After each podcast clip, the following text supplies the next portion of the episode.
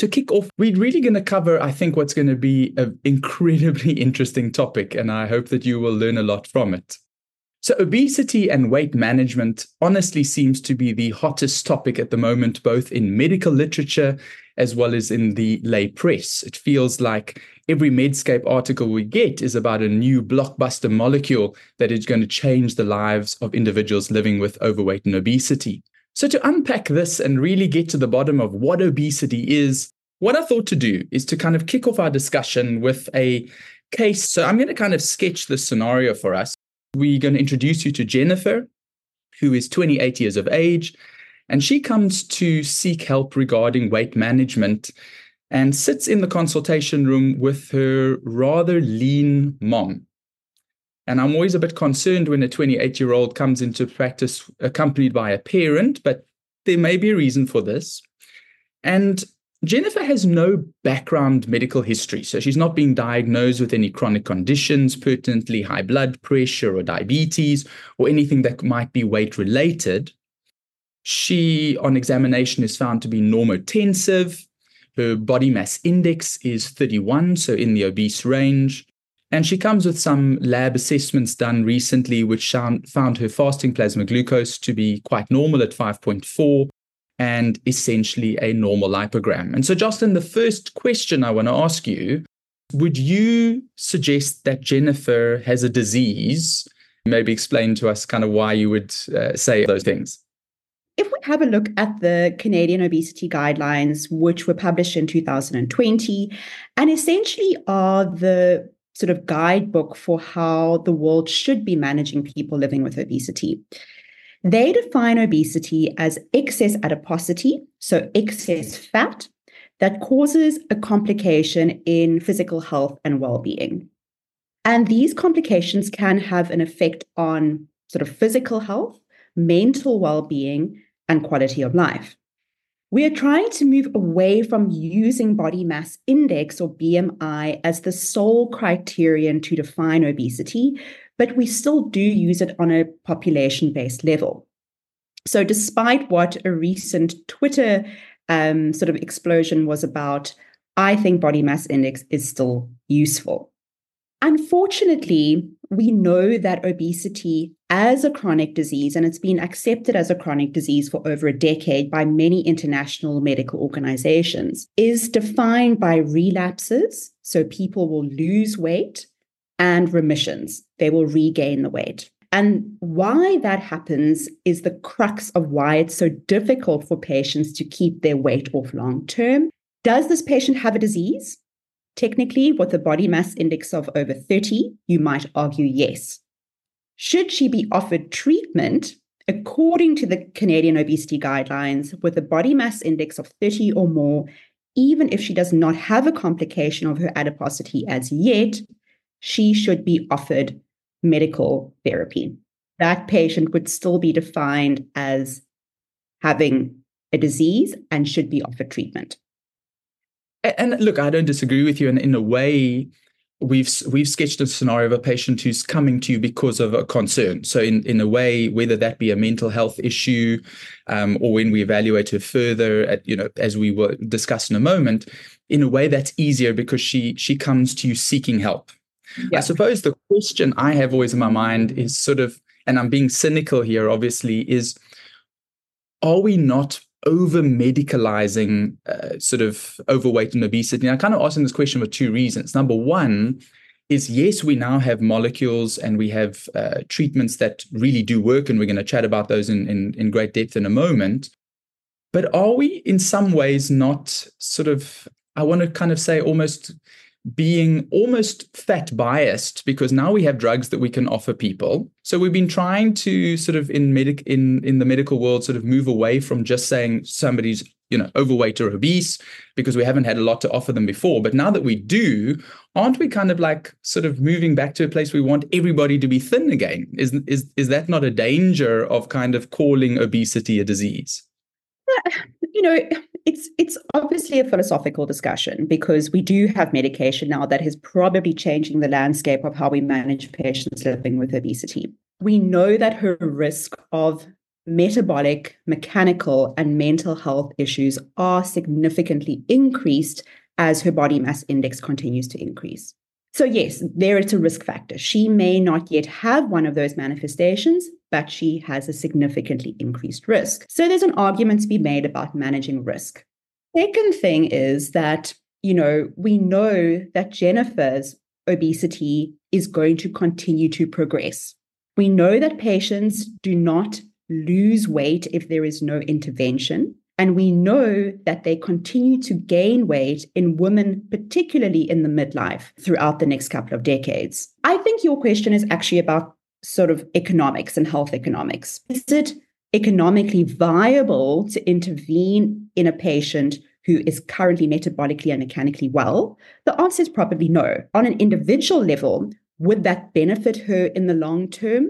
Most likely, yes. I think the question is is more health economics related than, you know, um, health related, because essentially we're speaking about the cost of preventing complications versus the cost of managing them when they arise. Because yeah. the cost of anti obesity therapy, whether that's just lifestyle intervention, which doesn't work long term, or whether it's anti obesity medication, is very expensive. But I think you make a good point. I mean, there are good studies that have looked at the sort of concept of metabolically healthy obesity. And if you follow those people sort of over 10 years, fairly large numbers of those people do not remain metabolically well. So in that case, excess adiposity or a high BMI, however we want to define that, certainly is a risk factor for a number of diseases, as I think most of us would, would know.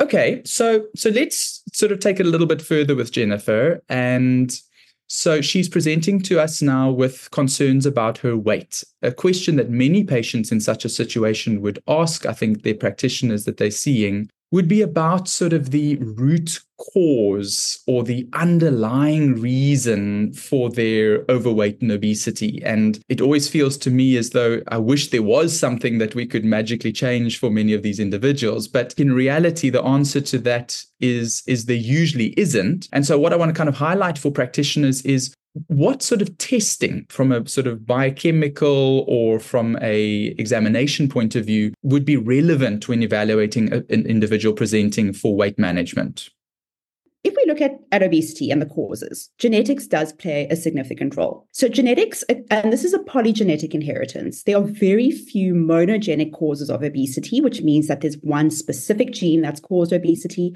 And monogenic causes of obesity usually present in kids below the age of five with morbid obesity and often other features of an endocrinopathy. These are not the kind of people you are going to be managing in your daily practice. So, genetics contributes about 40 to 70% of obesity. If you're born to two parents who have obesity, your risk of developing obesity is 10 times increased. So, genetics plays a significant role.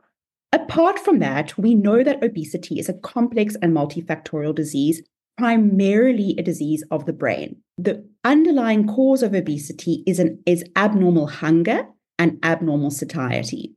And yes, there are inputs that might modify that. Things like stress, sleep, eating behaviors, um, mental health. But at the core, that is the abnormality that has to exist for the disease to develop. Patients do not need to have another hormonal issue accounting for their obesity. For example, I often get asked, Doctor, will you please test my thyroid again, even though it's been documented to be normal on multiple previous occasions?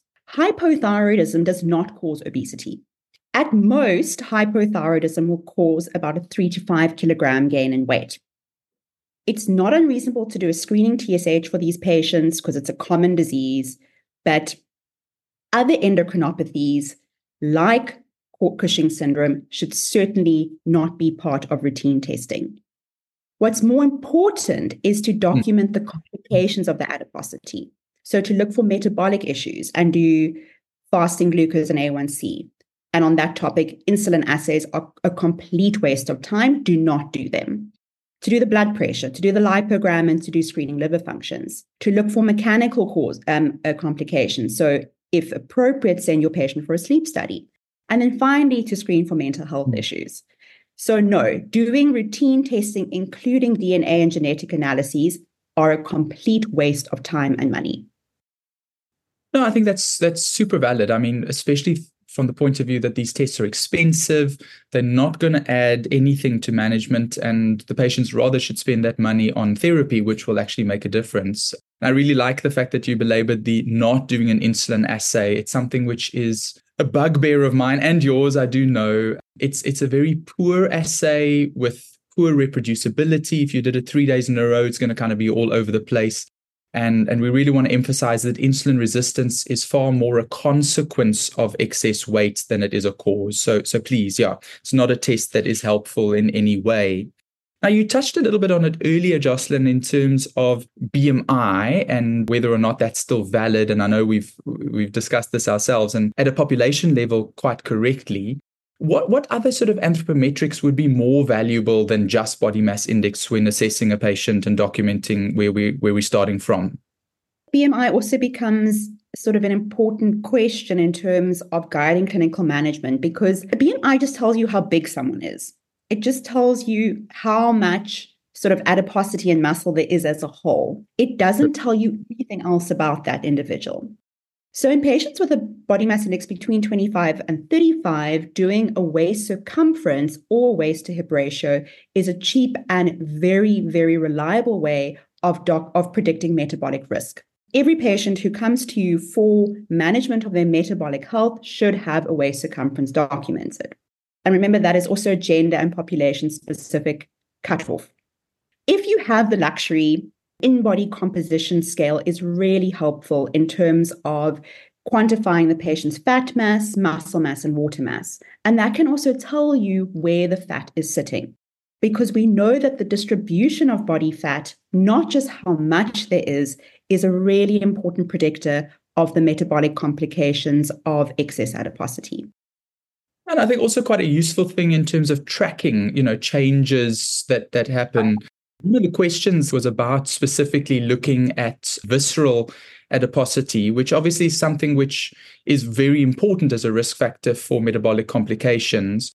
And I think you've spoken to the fact that sort of looking at that with something like an InBody scale or some other assessment.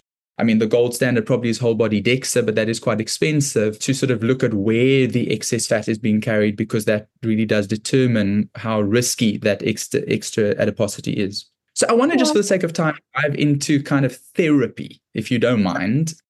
Why does telling people to eat less and move more not work? Why does that just not work? Because, you know, that's what we've been doing for decades, that until we've had molecules that really made a difference. Yet yeah. since 1980, the numbers of people living with obesity has sort of trebled, if not more. So clearly it's not effective. Yet that's what we tell most people still.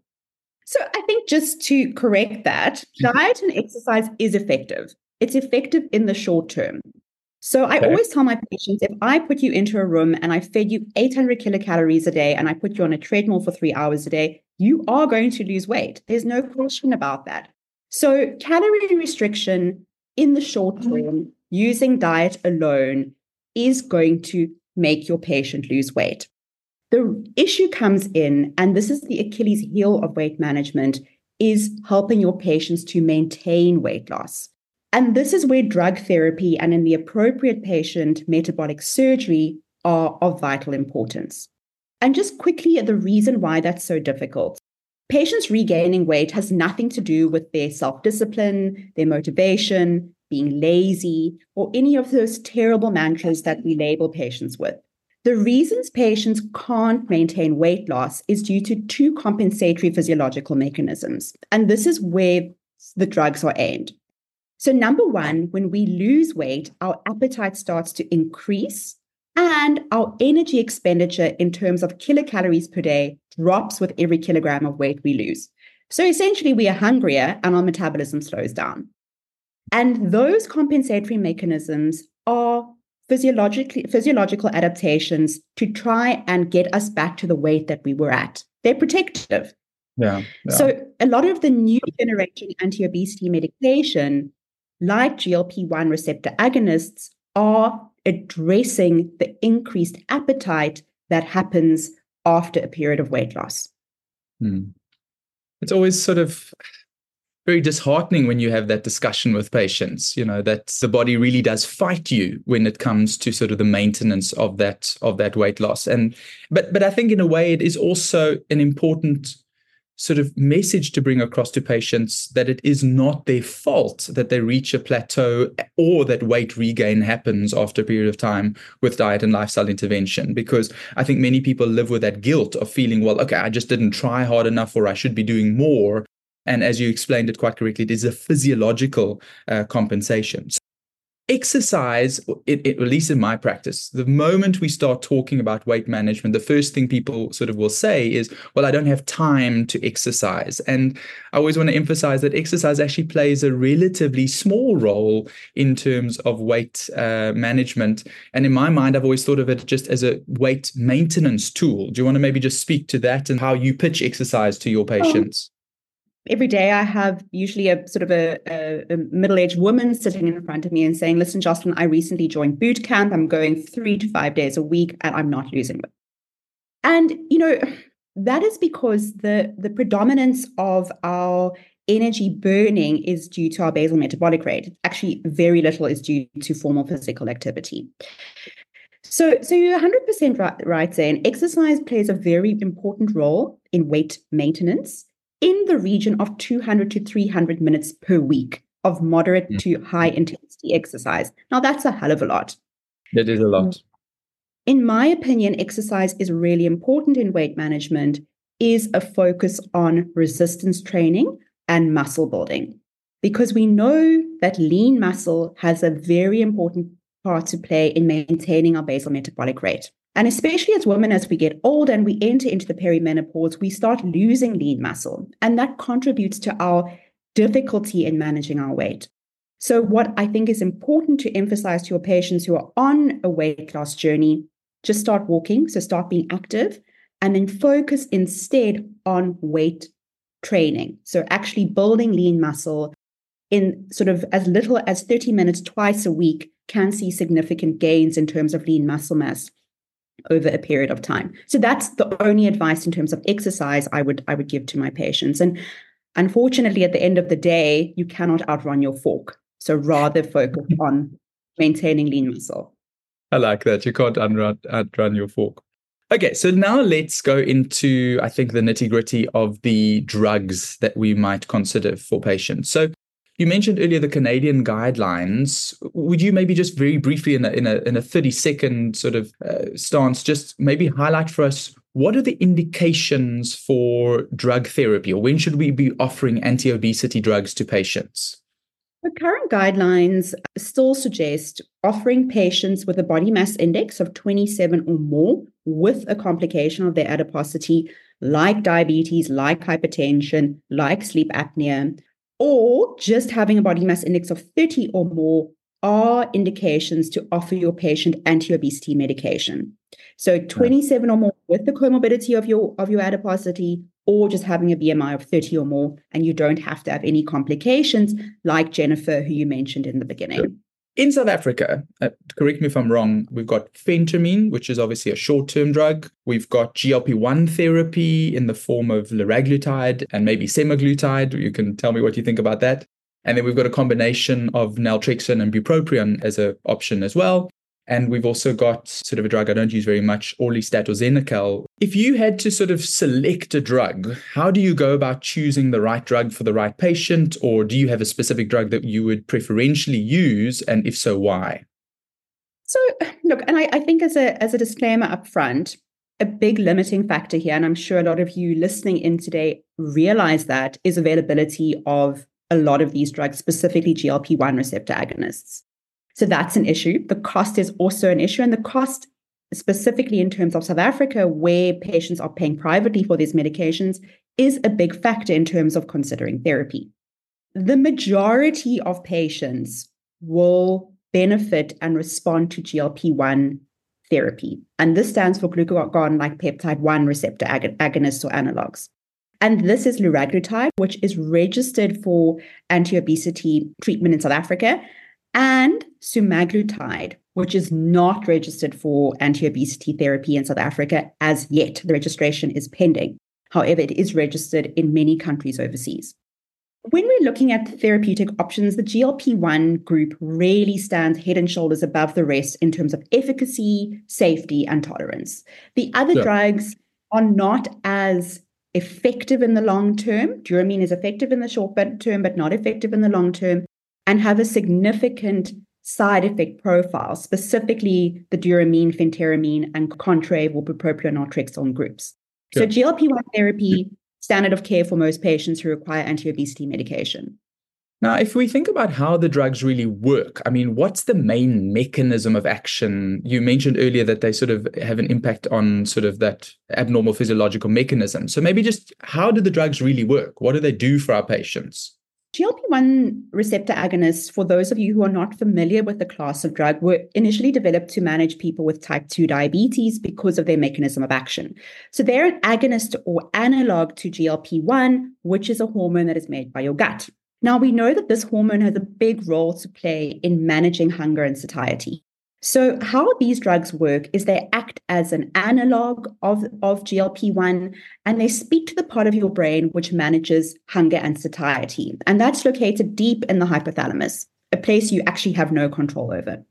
These drugs help to increase satiety, so people feel much fuller earlier into a meal, and they reduce hunger, so people don't feel hungry between meals. In the beginning, they also slow or delay gastric emptying. In the beginning, patients often feel overly full on very low doses of these drugs, but that effect gradually wanes after a couple of weeks and is actually not the main mechanism responsible for weight loss. Drugs work by increasing satiety or the feeling of fullness and reducing hunger. They do not work on metabolism and they do not address fat cells themselves a lot of your patients will tell you, but listen, doctor, I don't eat anything, or I eat very little. My husband tells me I eat nothing, and I'm so active. Notoriously, dietary histories and physical activity histories are underreported and overreported. So people underestimate how much they're actually eating. And this is part of the obesity as a disease process and they overestimate how much they're exercising. So yeah. those things have to be treated with caution, and a diet history actually may not be that helpful at all. And I think what's really important to understand is the drugs work while you're on them. The moment you stop these medications, weight regain is essentially a given. So, in some ways, much like we said earlier, this is a chronic disease. We don't stop antihypertensive medication. We don't stop statins once your LDL is a target. Similarly, we will not be able to stop these medications if you respond. And just correct me if I'm wrong, Jocelyn, we kind of want to say somebody responds to medication if they've lost a minimum of 5%. And with most of the modern GLP 1 therapies, we're kind of seeing between 10 and 15% body weight loss at one year, following which we won't see further weight loss, but we'll see that very important weight maintenance. Would, would that be a good summary of how the drugs sort of would, would work? Absolutely. So, being on the maximum dose for three months with a weight loss of at least 5% of body weight at that follow up is regarded as a response to treatment. And it's also important that you make clear to your patient we don't know who's going to respond and who's not going to respond to these drugs. Says nothing about you as an individual if you don't respond to the drug. You just fall into that 15% of patients who won't necessarily respond to some GLP 1 therapy. Then, yes, maximum weight loss with, with these drugs is seen at a year. That doesn't mean patients can't lose more weight, but they have to do something additional above the drug that they're currently on.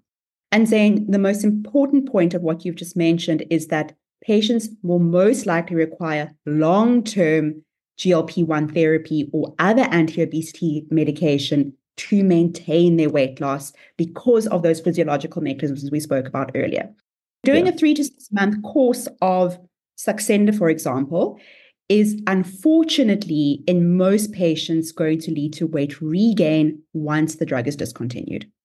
Then to close, just to summarize our discussion today, I think it's very clear from everything that uh, Jocelyn told us that we accept now in 2024 that obesity is a chronic disease and that most patients will require chronic therapy to be able to maintain weight loss. We spoke about the importance of not doing unnecessary tests to look for any other underlying cause, obesity is a chronic disease, and testing should rather be focused on the complications of excess weight gain, such as looking at glucose and lipids, for example we emphasize the fact that diet and lifestyle is largely ineffective in the long run, that it will help patients initially lose weight, but that for the majority of patients, they will not be able to keep off weight through these lifestyle interventions alone. And that this means that most patients who live with this disease will need long term pharmacotherapy. We didn't even get to talk about obesity surgery or metabolic surgery. So that might be something we could touch on in the future. Thank you very much.